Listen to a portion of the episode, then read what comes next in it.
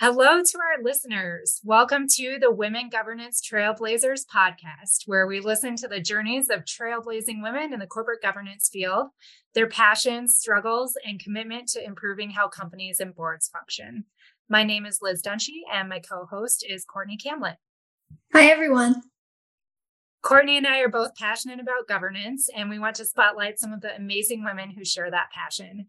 We're connecting with guests from different paths and industries to hear their perspectives on what surprised them in their career and where they think the field of corporate governance is going. For this episode, we are talking with Christina Bresani, who is Managing Director and Head of Corporate Advisory at William Blair, which is a boutique financial services firm focused on investment banking, institutional asset management, and private wealth management. In her role there, Christina focuses on advising public companies on all things mergers and acquisitions related. So, fun times. Welcome, Christina. Thanks for taking the time to talk with us today. Well, thank you. I'm happy to be here. I'm excited to speak with you guys. We're excited too. So, Christina, tell us about your path to heading the corporate advisory team at William Blair and what type of clients and services you're focusing on right now. So I, I, think I'll go backwards, um, starting from current kind of to how I got started. So currently, I lead our corporate advisory team, which is a team focused solely on our public company clients. So we partner with our sector teams um, to really help our public company clients think through all things that public companies encounter through their life cycle. So everything from acquisitions to divestitures to defense, whether it's from an activist or um, an unsolicited suitor, a sale of a co- of the company, um, a you know a, take private, um, you know, kind of the gamut, everything that a public company would face, and um, you know we form relationships with these companies, and then over time, depending upon what they're looking for um, our advice on, we we help them out and bring the right people, whether it's you know M and A related, equity capital markets related, sector related,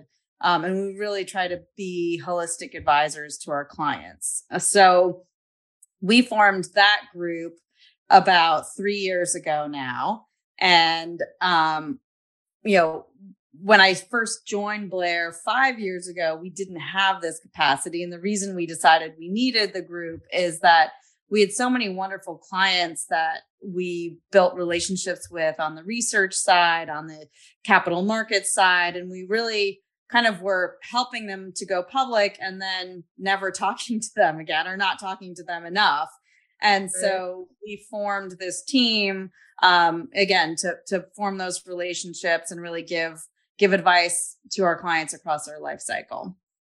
I have to say, from the public company client side, having that type of relationship is always really helpful because you're so ingrained and understand the business that it makes for resolutions of things, advice giving much easier. For sure. I mean, it's wonderful when you have a, a long relationship with a client and you know them, you know their business, you know the ups and downs, and there's a level of trust there too.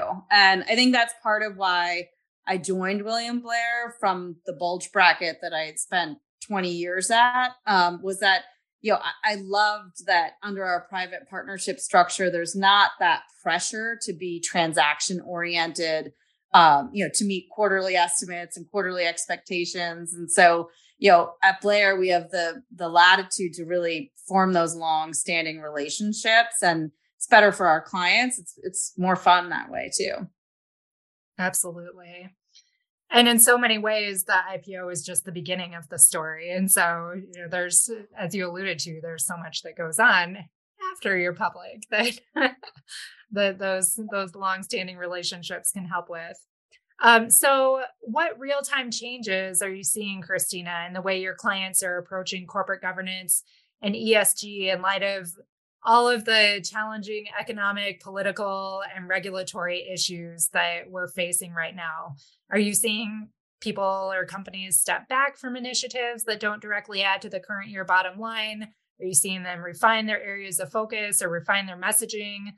Um, give us the scoop on that. Yeah, well, I, you know, we're seeing a little bit of everything, and it kind of depends on where you are. So, you know, I classify it almost as the haves and the have nots. So, the folks who are in a strong position from a capital perspective, while they might be, you know, having some operational, you know, uh, issues just given the the economic environment, they're not in dire straits. And so I would consider those the haves. And I think they're still thinking pretty aggressively about how to really build long term value um, for their shareholders. And so, whether that is raising capital because they can um, or pursuing acquisitions because there's not as much competition. Um, that's one of the things we've seen a lot of our mm. our public company clients kind of get more active in pursuing targets that they've been monitoring because in the past it was hard to compete against sponsors. They were really aggressive and a lot of our public company clients just given their internal processes couldn't move quickly enough to compete couldn't pay the right prices to compete and so you know a lot of that competition has has gone away as mm. interest rates have risen and sponsors have found it harder to compete. So, um, you know, we also see those haves, you know, continuing to evaluate their portfolios. I think while, you know, we are working on a number of divestitures and knock on wood, I think we'll be announcing one next week. Um, you know, I think it's a little bit harder to make the case of saying, look, it's a wonderful M&A market let's go sell at a high multiple and create value because yeah. multiples you know are coming down a bit mm-hmm. yeah. um you know and then there's the tale of the have nots and and we're working with a lot of those clients as well where they need capital um and if if you don't have a positive catalyst or a real reason to be out in the market it's a tough time to raise capital and so with those clients you know we're thinking more creatively around structuring different types of deals, tapping different invet types of investors than maybe they have talked to in the past, and really try to find structures that work for them. Um, and a lot of those clients, too, I think, are saying, well, wait a minute, if the only way I can raise capital is through a really dilutive structure right now, do I want to do that? Do I really want to try to create value on my own, or am I better off searching out a partner to do that with. Mm-hmm. Um, you know, I was just at a, a closing dinner for a merger that we did, uh, you know, a little while ago where that was the case. You know, we had two public companies who were subscale, who both needed capital, and they could have each gone out individually and raised really dilutive capital or they could have put themselves together and you know had a better chance of raising capital but also have a lot of synergies. And so that's what they mm-hmm. chose to do. And we helped them structure that transaction. And you know it's still too early to tell whether it's really going to create a lot of long-term value but um yeah we have clients thinking about that as well. Yeah. Uh, and and then kind of a third bucket i'd say you know there are a lot of clients who just don't want to be public anymore in this environment. It's it's tough, right? I, I think yeah. you know valuations have come down.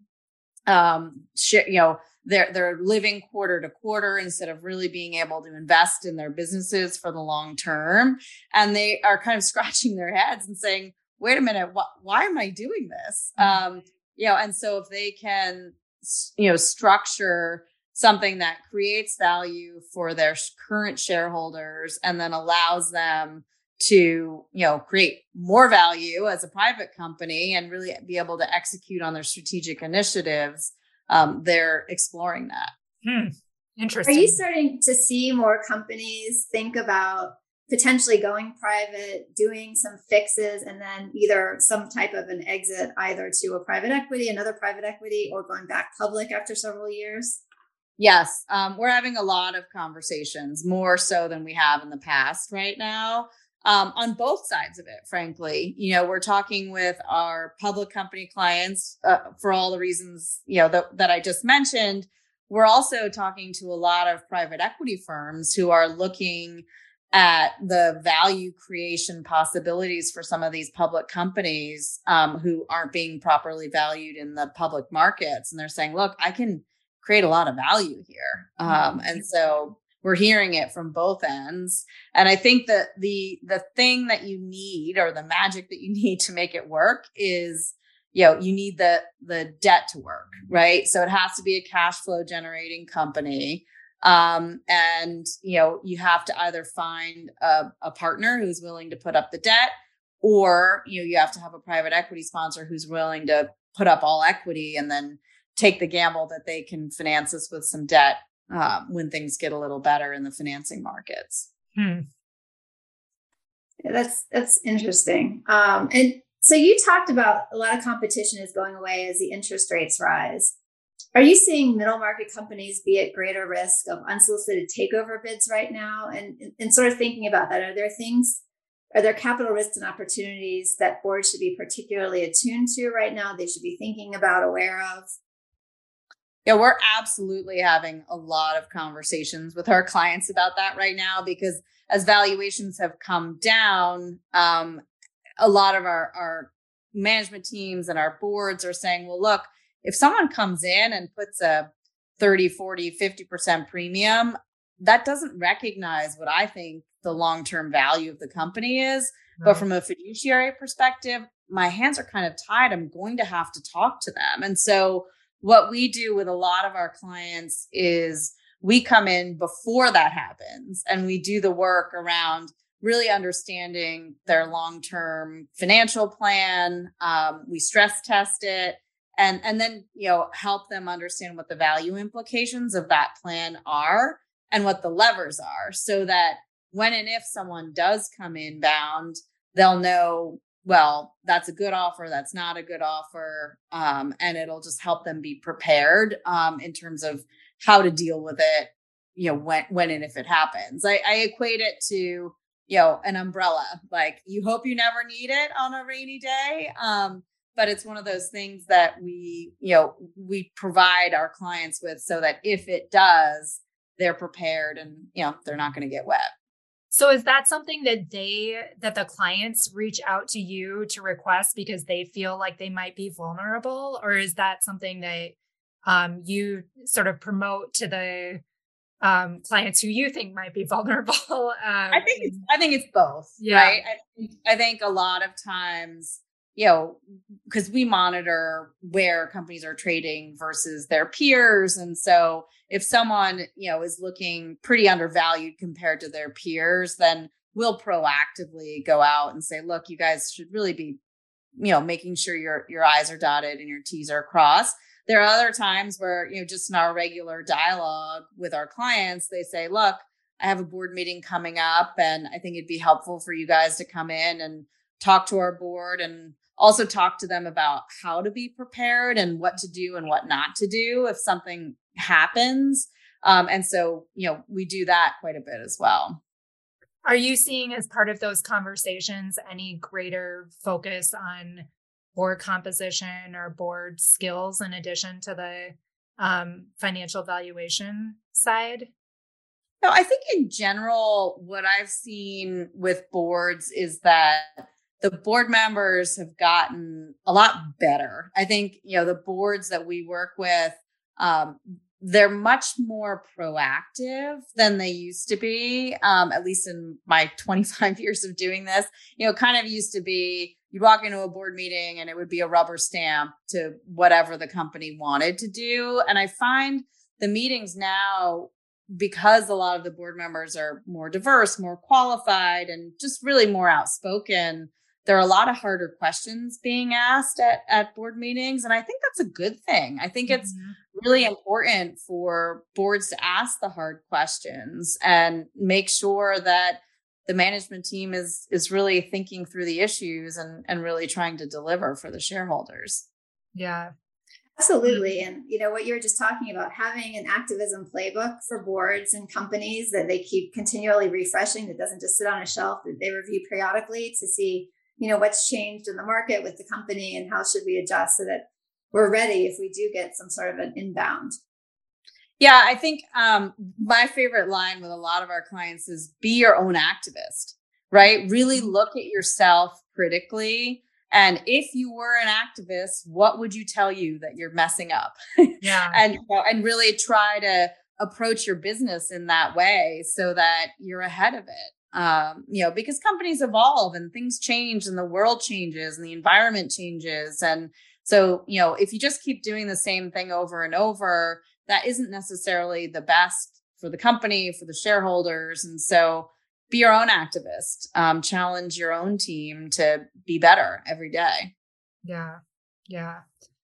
Um, well, unless you have anything further to add, that's great advice. But um, we'll move on. You had mentioned board diversity and and the benefits that a diverse group of directors can bring to the table for companies. And I know you've also been involved with William Blair's diversity efforts. What have you found to be effective there, not just in hiring, um, but it, it seems like one thing that companies and other firms seem to struggle even more with is um, in retaining women and people from underrepresented racial backgrounds as they move up in the ranks. Yeah, I think, you know, recruiting is really important. And so we try to participate and partner with programs that we think make a difference um, from a diversity perspective. So one of the organizations we partner with is IB Recruit. And it's a fantastic organization. It's a nonprofit that was founded by a woman who used to be a hmm. banker. And she looked around and she said, wait a minute, like so many talented women are just not even getting the interviews. Mm-hmm. So I'm going to form a nonprofit and I'm going to reach out to women, you know, even younger than where banks typically reach out. And I'm going to help them get prepared for the interview process, get their resumes ready, get them prepped um, so that they really go in and get jobs. And she approached me when she was first thinking about the organization, and I jumped at the chance to to work with her. So I joined the advisory board there. And then William Blair was the first corporate partner um, and we've gotten some really fantastic women through the program and it's it's grown exponentially. So that's you know only one of the ways where we we you know try to recruit diverse talent. And then i think the other real key is just retaining them and not just retaining them and having them be long tenured it's retaining them and, and giving them a path to be successful. So within investment banking at william blair we have a diversity task force, um, for lack of a better term, of which I'm a part of. And, you know, our conversations are centered around how do we get our women, our diverse populations to find mentors? How do we get them to be on the right deal teams, be exposed to the right experiences? Um, how do we help women navigate through having a family? Um, and so we've made a lot of changes that I'd like to think were long before some of our our brethren on the street. Um, just because not because everyone else was doing it, but because we really try to listen to our people and listen to what we're hearing they say they need to be successful. Uh, so, you know, for example, I have a, a quarterly call with every single woman in investment banking from analyst all the way up to partner and we talk about everything from deals to the current environment um, to social stuff or mm. or beauty things like what what new lotion are you using or have you found a good hair dryer so you know it's it's it's nice and it really you know creates a sense of community and a sense of trust such that when and if there are issues you know they know that they have someone who they can trust and who they can yeah. talk about those issues with yeah.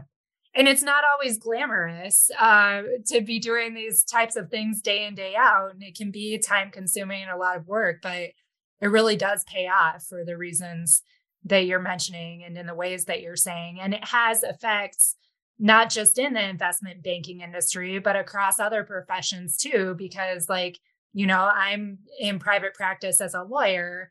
And so for me, it's important to have connections in the investment banking world and um, and so diversity is important to me um, from that perspective of building my own book of business and so i think what you're doing is um, very important and i thank you for it I was gonna say I'll add to that. It's not just, you know, with your network and, and you, it's also the next generation, right? Because the kids see the the yeah. mothers or the parents working and being able to prioritize certain things at certain times and it doesn't just become oh you know there's only one worker in the household. Uh, so it's a it's a little bit of a different environment. Most definitely. Um, I'd, I'd like to think that my kids are are proud of me um, and, and, my husband frankly uh, you know for for being two two working parents. It's not always easy but we try. Well, there's been a couple of words I've heard you use throughout this podcast has been trust and partner, which I love. Um, and I will ask you the same question that we ask all of our guests. What do you think women in the corporate governance field can add to the current conversation on the role of corporations in society? I think it goes along the lines of what I was saying about the boards earlier. So I think, you know, we we get we are getting better kind of as a nation about getting more diversity in our boardrooms but it's not going to do us any good and no change is going to happen if those new people are silent participants and kind of you know the rubber stamp of doing things the way we've always done them. And so i think one of the keys is having those people who are very talented speak up ask the questions. I mean oftentimes I'm in meetings where I'm the only woman and people will be talking about something and kind of in my mind missing you know a, a, key point or you know missing something that could potentially you know offend someone or you know not go the right way. And i think we need to make sure that we're asking the question even if even if we are the only woman or the only diverse person in the room. And so i think that's going to be you know one of the keys going forward about really making any any real change happen. That's great. Thank you. It's been wonderful having you on the podcast. Well it's wonderful to be here. And thanks to our listeners for joining us on this episode of women governance trailblazers. Please subscribe on whatever platform you use for podcasts and we would love if you would rate us while you're there. Thanks everyone. Thanks christina. Thank you